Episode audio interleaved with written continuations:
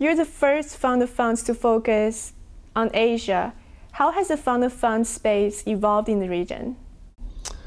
Uh, well, I guess when Pantheon started, there wasn't really a private equity industry to speak of in the region. It was very small, very niche, uh, only a handful of funds. So we sort of started with the industry as a whole in Asia. Certain countries you just couldn't invest in, such as Korea. Australia was effectively shut because of tax reasons.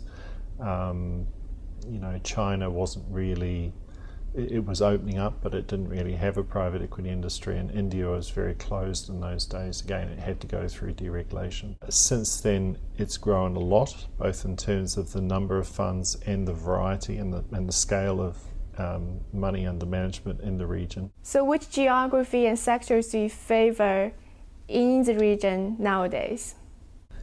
It almost doesn't matter because by the time it becomes obvious, it'll be too late to change. You know, we're investing over 10 to 12 year horizons. If I go back to, say, 2003, which was probably at a period of time when Asian private equity generally, but particularly China, was not very uh, perceived as favourable by foreign investors. Um, paradoxically, the returns from those vintages were absolutely fantastic. Um, so it's the old story. No one wants to uh, invest. That's when the, the, the, good returns are made. I think when we looked at that market, it, it, seemed obvious to us that most of the growth or the growth story in Asia had been driven by exporting and it was going to switch to domestic consumption. Nowadays, that's an incredibly fashionable thing to say, but in to, you know early 2000s, that was quite hard to sort of put yourself in the shoes that that was going to really deliver strong returns. I think the challenge now is most of the very rapid growth opportunities in China have probably been met. And so more of the growth now is going to come from productivity led growth as opposed to just providing more capital into the system. And so I think that means that we have got to focus much more on efficient investment as opposed to just the quantity of investment going into China.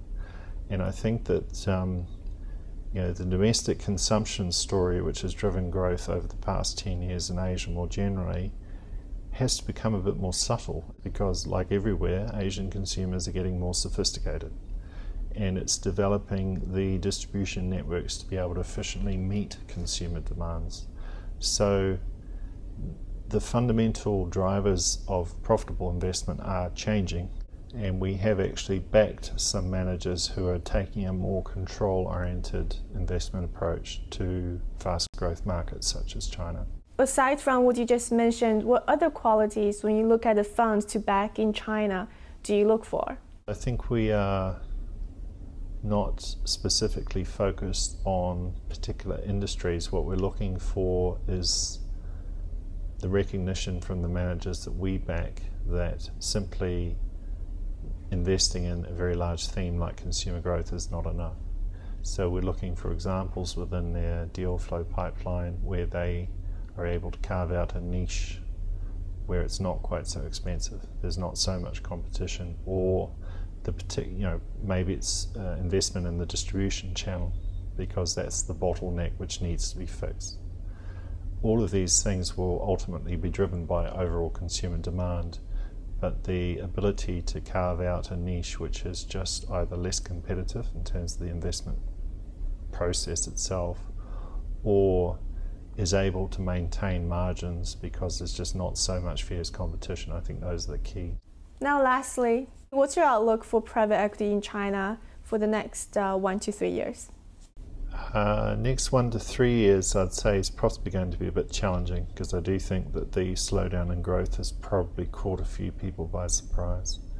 I think the uh, rate of um, exit liquidity, you know, investments being sold, is probably going to be a little bit slower than most people would have expected. And I would expect a slowdown in the number of new funds that are emerging in China over that period. But I think um, a, a, bit of a hiatus and pause will be a healthy thing for the long run in the industry in China. Great, thank you so much. Thank you very much.